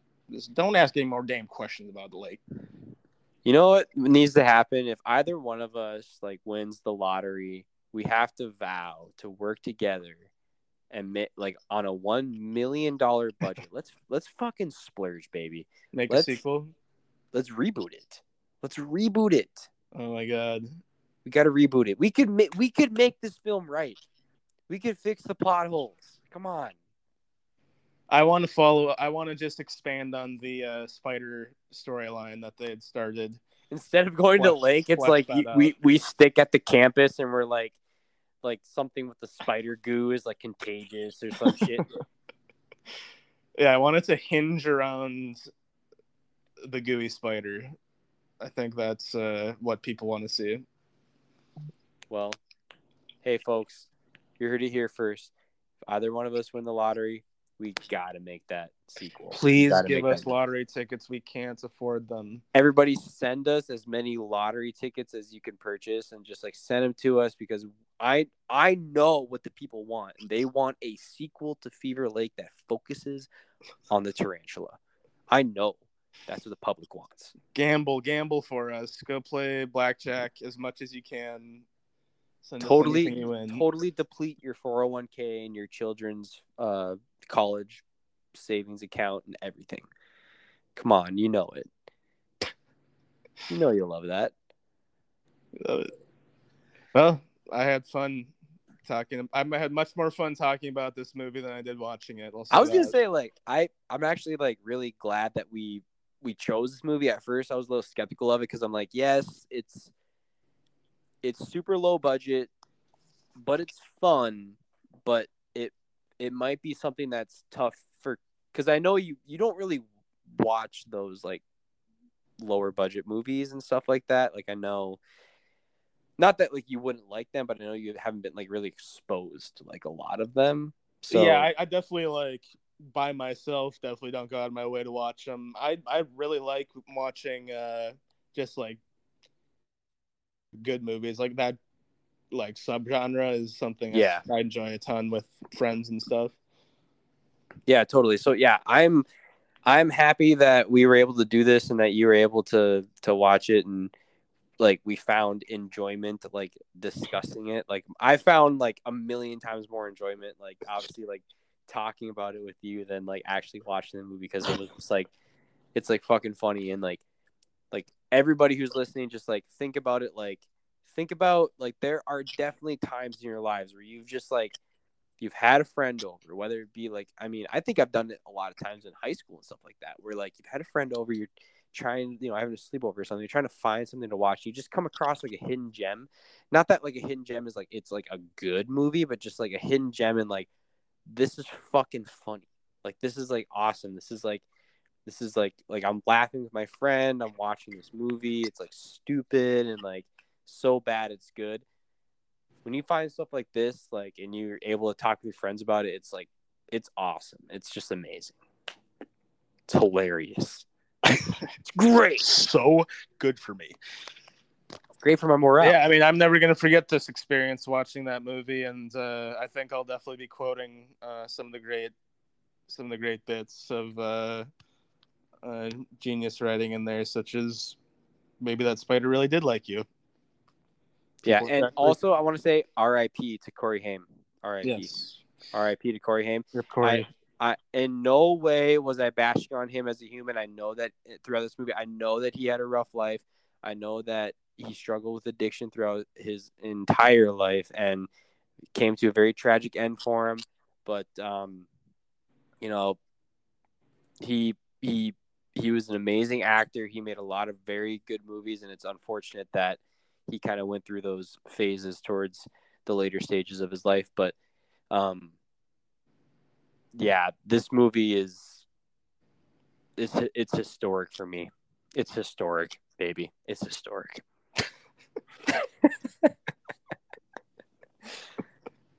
but all right, man. Well, that's awesome. I I, I know that uh I've, I've been kind of slacking on getting some episodes out, but obviously, like I like I mentioned last episode, I have a good reason for that. Uh, I re- I don't I, I put in my vacancy. You have an okay reason.